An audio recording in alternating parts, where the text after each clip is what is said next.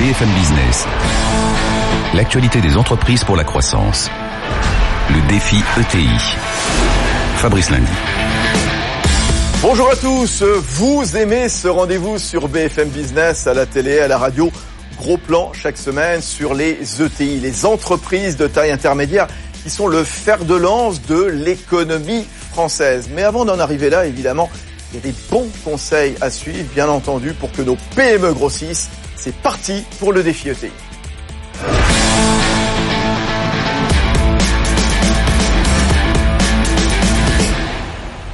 Oui, de beaux récits dans ce défi ETI, de beaux conseils.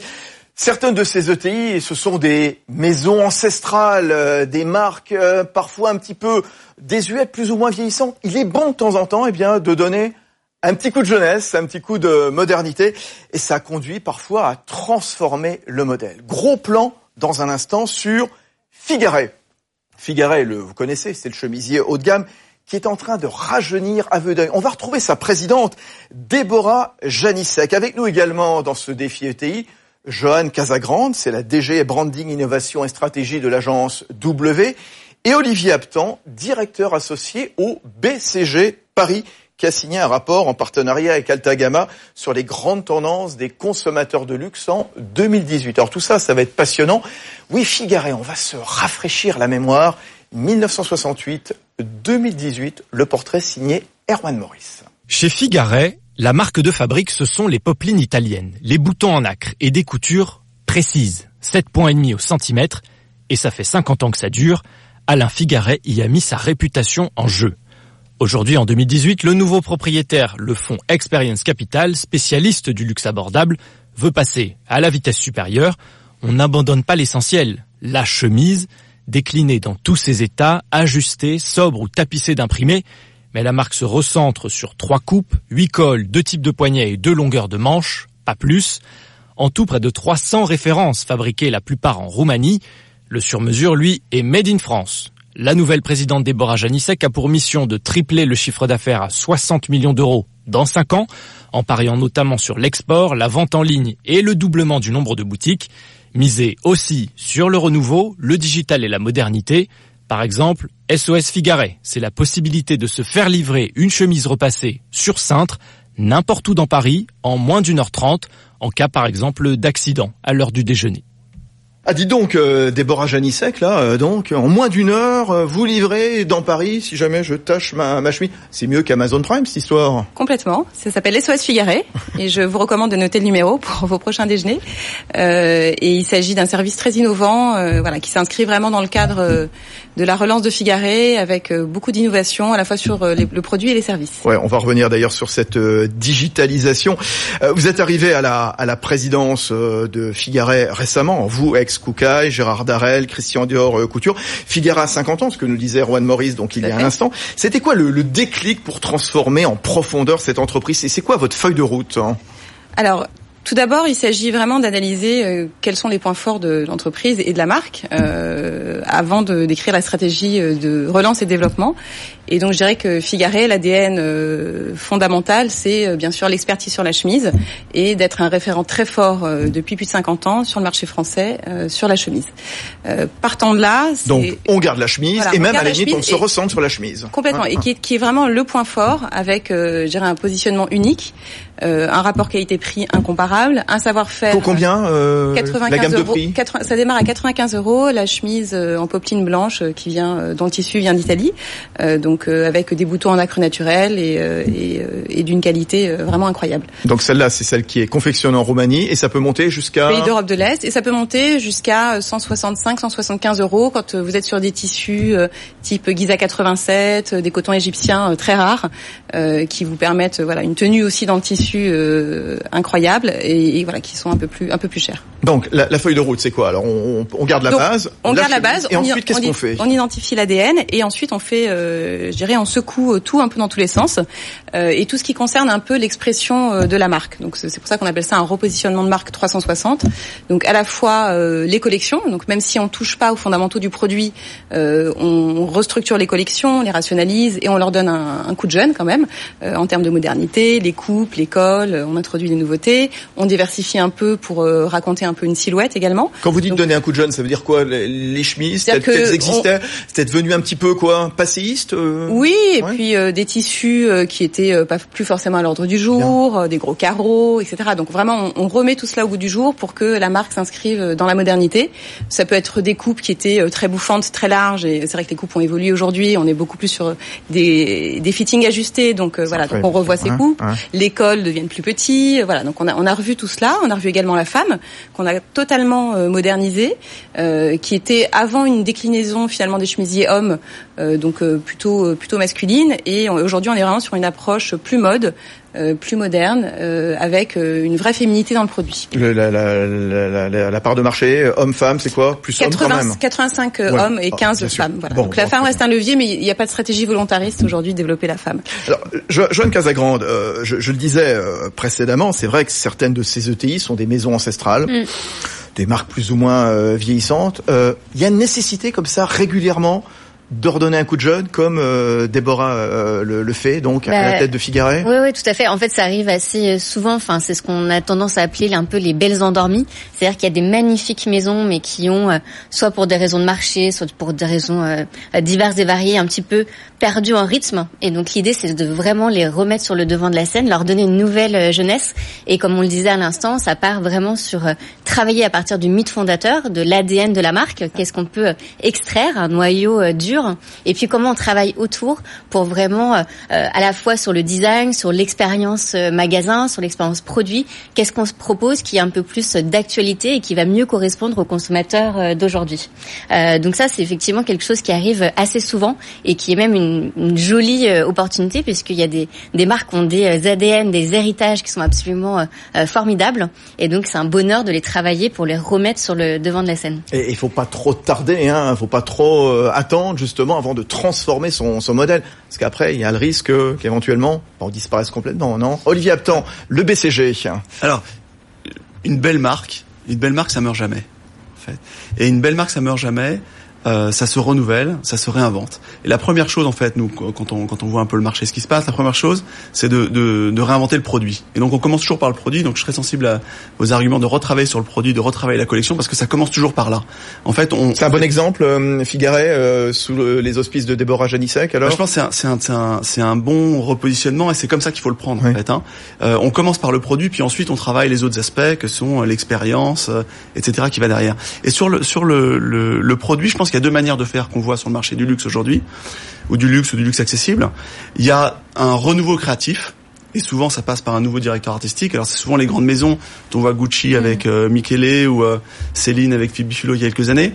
Euh, et puis, ça passe souvent par un retour aux bases, un retour à l'ADN, un retour à la source et une, revivification en fait de ces bases-là. Et je pense que c'est exactement le parcours que vous êtes en train de faire. Ce qu'a fait euh, Déborah Janissek. Euh, comment vous travaillez avec euh, le nouveau propriétaire, donc le fonds Experience Capital Partners? Alors on travaille vraiment main dans la main, c'est-à-dire que Experience Capital Partners a, a inventé un nouveau modèle euh, de fonds d'investissement, euh, puisque euh, aux côtés des trois fondateurs, il y a une équipe d'experts qui nous accompagne et qui accompagne leur participation au quotidien euh, sur les différents sujets opérationnels. Donc c'est pour ça qu'on écrit vraiment la stratégie ensemble et on la déroule ensemble, euh, toujours dans l'idée de créer de la valeur plus vite, grâce à des personnes expérimentées et qui partagent justement leurs compétences et leurs expériences. Comment est-ce qu'on définit euh, Figaret C'est une marque de luxe ou pas? C'est une marque de luxe accessible, puisque vous avez des chemises à 95 euros, donc euh, ça reste accessible, Voilà, ça reste accessible en prix, mais avec un produit euh, luxueux, une expérience client qui se veut aussi euh, bien sûr être luxueuse, des boutiques qu'on est en train justement de remodeler avec un nouveau concept où on met en scène les chemises dans un, appartement haussmanien avec tous les codes du luxe et un service, un niveau de service que ce soit en termes de vente ou, euh, ou autre de livraison, etc., qui, euh, qui se veut euh, être dans la catégorie du luxe. Du luxe accessible, elle nous dit Olivier Aptan de, de, BCG, et d'ailleurs dans, dans le rapport hein, que vous avez signé avec Alta Gamma, ce que vous expliquez, les trois quarts des consommateurs sont attirés par un style décontracté. On voit le casual qui confirme maintenant son attractivité. Hein. Il y en a de plus en plus. Voilà, c'est alors c'est une tendance qu'on qu'on voit depuis deux trois ans maintenant. C'est effectivement quand on pose la question aux gens est-ce que vous vous habillez plutôt de manière formelle ou plutôt de manière décontractée En fait, le décontracté prend de plus en plus d'importance et on le revoit à travers l'étude cette année qu'on a fait avec Altagama et c'est une vraie tendance de fond. Et pour nous, c'est c'est ça s'inscrit un peu dans la durée, c'est fait là pour c'est là pour rester. Donc il y a un challenge pour les marques qui étaient vues comme plus formelles hein, dans le temps, à vraiment s'adapter à ces nouvelles tendances et à encore une fois travailler le produit pour être vu comme plus euh, jeune, décontracté. Euh, euh, dans l'époque. Et c'est ce que vous écrivez aussi. Plus de la moitié des consommateurs de luxe s'achètent à la fois des marques de luxe et des marques plus accessibles, notamment les millennials qui panachent quelque part aussi. Alors, alors c'est une tendance qu'on appelle nous le mix and match. Oui. Euh, pareil, c'est une tendance qu'on a, qu'on a vue depuis quelques années, mais on la voit s'intensifier. Et en fait, c'est des consommateurs qui soit viennent du monde du luxe et qui s'achètent plutôt des produits de luxe, mais qui les matchent avec des produits, euh, y, compris des produits de masse, hein, peut être du Zara, etc. Euh, ou alors des consommateurs qui, au contraire, euh, s'habillent avec des marques, euh, plus de fast fashion et qui sont capables de s'offrir du luxe accessible un pour se faire plaisir. Un joli accessoire, par exemple. Ou une chemise. Oui, ou une chemise, par exemple. Joanne Casagrande, oui, W. c'est vrai qu'il y a, aujourd'hui, en fait, le luxe est beaucoup plus décomplexé dans l'approche. Il y a à la fois un luxe qui va être très intime, très discret, qui va se jouer sur les matières, sur les expériences, etc. Et puis, on peut jouer aussi avec un luxe beaucoup plus ostentatoire. On a vu euh, certaines marques revenir en force avec des motifs, des logos, etc. Et les nouvelles générations n'ont pas de problème de passer de l'un à l'autre. Donc c'est vrai qu'on est dans un rapport au luxe beaucoup moins formel, mmh. formaté. On est dans quelque chose de beaucoup plus euh, créatif, beaucoup plus joyeux.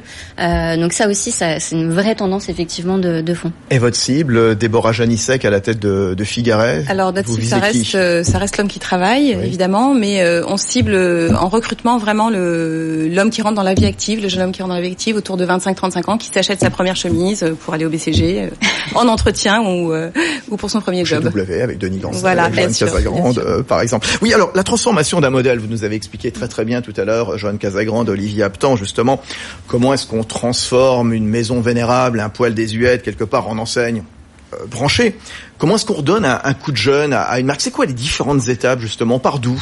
Alors, euh, on, l'a dit tout à l'heure, c'est vrai que euh, le, le, design, hein, quand on est notamment dans des marques de, de prêt-à-porter, euh, ça va être évidemment euh, essentiel.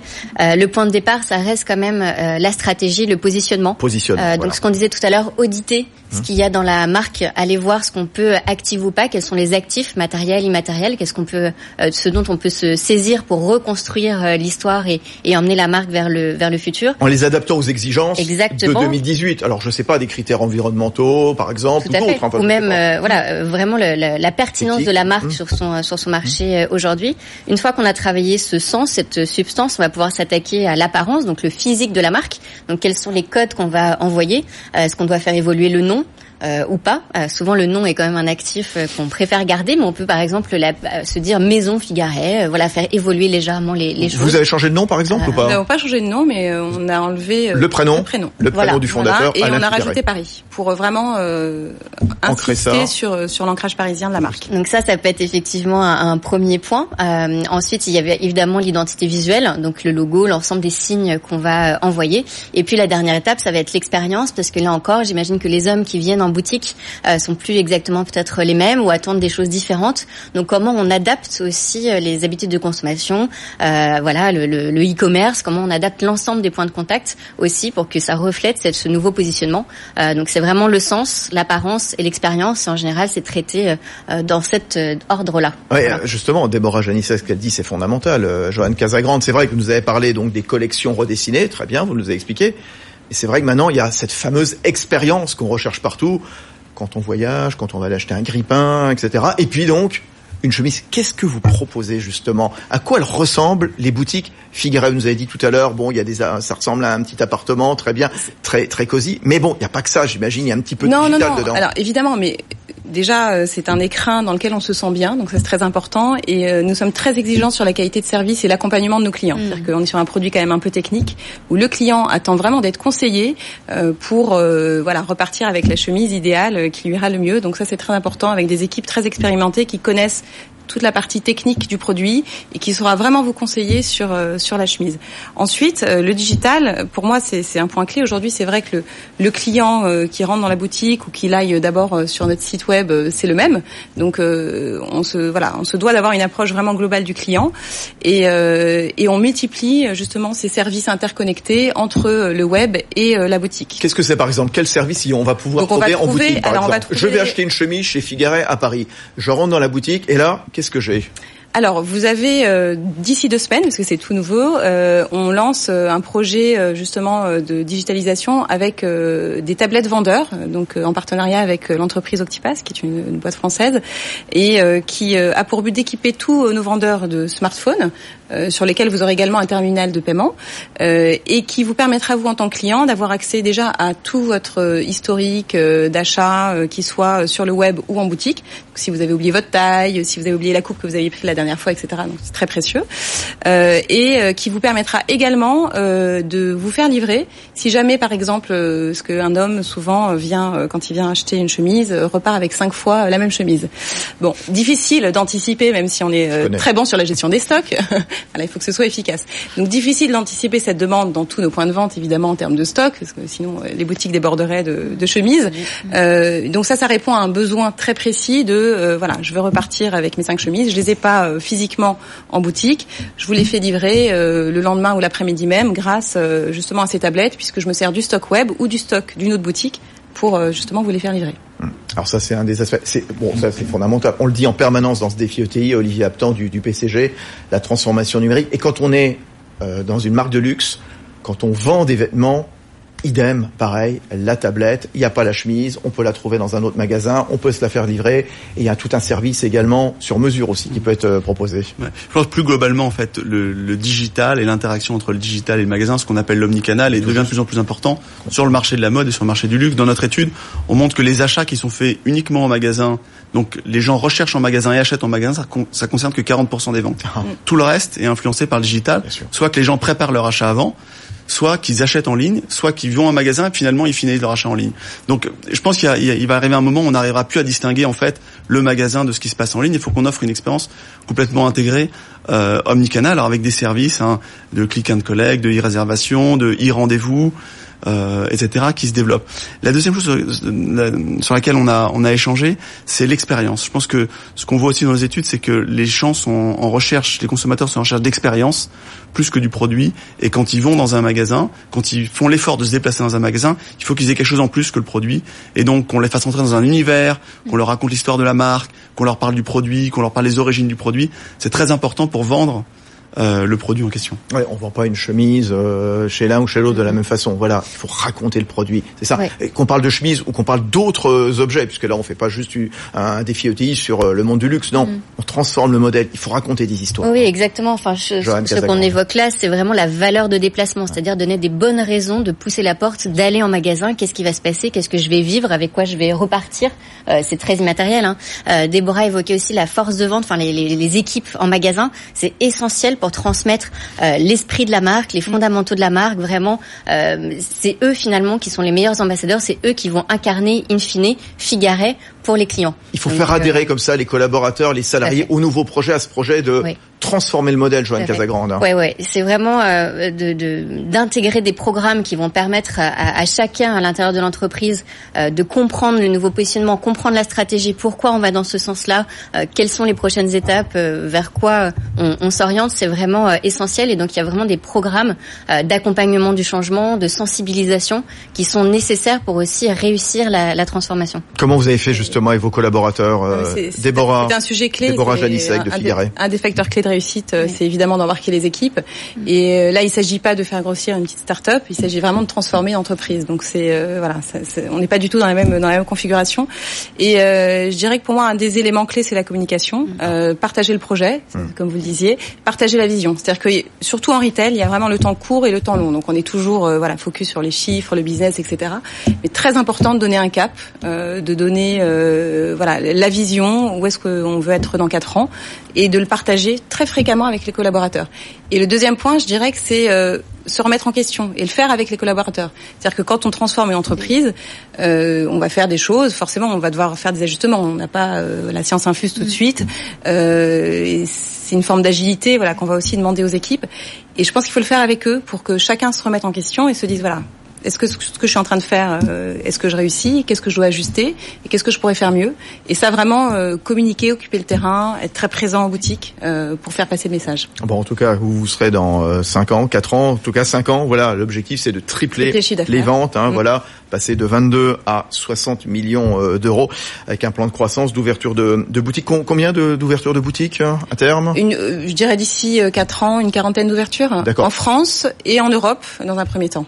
Voilà, ou l'export, vous n'êtes pas extrêmement présent pour l'instant. Hein. Non, on n'est pas extrêmement présent, mais on a un historique euh, quand même de présence en Asie, euh, donc ce qui fait qu'on a quand même une notoriété assez spontanée euh, avec la clientèle asiatique. Donc potentiellement aussi, voilà, un terrain, un terrain d'implantation possible d'ici quatre ans. La communication, faut pas l'oublier. En effet, on l'a dit hein, avec Joanne Casagrande, avec Déborah Janissek, Olivier Aptan, et c'est ce que vous dites d'ailleurs dans votre rapport. Les médias sociaux deviennent la première source d'information des consommateurs. Il faut communiquer sur la marque. C'est l'importance de communiquer sur les réseaux sociaux quand on transforme son modèle. Et ça s'adresse à tout le monde. Hein. Oui, bien sûr. En fait c'est un phénomène qui est assez marquant, c'est-à-dire que dans nos études pour la première fois l'année dernière, les magazines ne sont plus le critère numéro un pour influencer les actes d'achat dans le luxe ou dans le luxe accessible. C'est devenu les réseaux sociaux, ce que les gens entendent en ligne. Et donc ça, ça change fondamentalement en fait la manière dont les marques communiquent ou doivent communiquer. Donc il y a un, premier aspect qui est de le passage du budget qui était alloué offline à un budget qui est plutôt online. Et ça, les marques ont plus ou moins fait le chemin, mais il y a encore, je pense, une bonne partie du chemin à faire. Et puis ensuite, c'est comment on fait du marketing online. Euh, le marketing online, s'il est bien fait, il permet de réduire les coûts d'acquisition client. Et le coût d'acquisition client, c'est une notion qui est clé pour toute marque qui cherche à recruter. Et un marketing communautaire à travers les réseaux sociaux euh, permet en fait ça. Et ça, c'est un outil qui est très puissant et que les marques doivent maîtriser pour euh, pour euh, pour se développer. Il faut embaucher qui alors euh, dans ce cas-là justement pour communiquer sur les réseaux sociaux? Bah, c'est des nouvelles compétences qu'on n'avait pas avant. Il y a des community managers, il y a des il y a des web designers, il y a aussi ce qu'on appelle une usine à contenu marketing qui doit fabriquer du contenu en fait pour le pour le online, que ce soit sur le site web, que ce soit sur les réseaux sociaux. Euh, et ça, c'est des compétences qui n'existaient pas avant. Donc c'est une, une transformation additionnelle euh, par rapport à, à, une relance de, de marques traditionnelles c'est qu'il y a des nouveaux métiers qui se développent et il faut les maîtriser pour pouvoir parler aux consommateurs. Et vous, par exemple, Déborah Janissek, vous avez embauché qui pour vous faire justement cette communication sur les réseaux sociaux?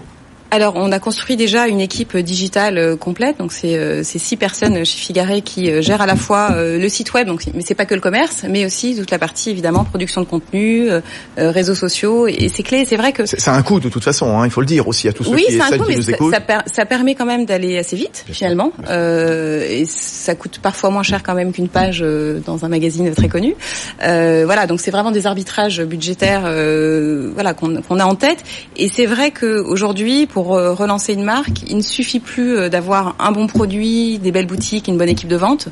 Il est clé d'occuper le terrain euh, sur les réseaux sociaux, en communication. C'est indispensable et c'est un nouveau métier pour les marques de mode de ce secteur euh, de produire du contenu. Et c'est une course effrénée aussi quand même à cette production de contenu. Donc, faut trouver le bon dosage. Et voilà, ça, ça fait partie des enjeux. Joanne Casagrande, W. Oui, c'est vrai que c'est une façon de nourrir aussi le, le récit de marque, nourrir l'imaginaire et ce assez euh, rapidement. Euh, après, effectivement, il y a vraiment une stratégie aussi euh, à mettre en place. Euh, qu'est-ce qu'on fait quand on est une marque plutôt sur l'image, d'aller plutôt sur Instagram versus Facebook en fonction de vos clientèles.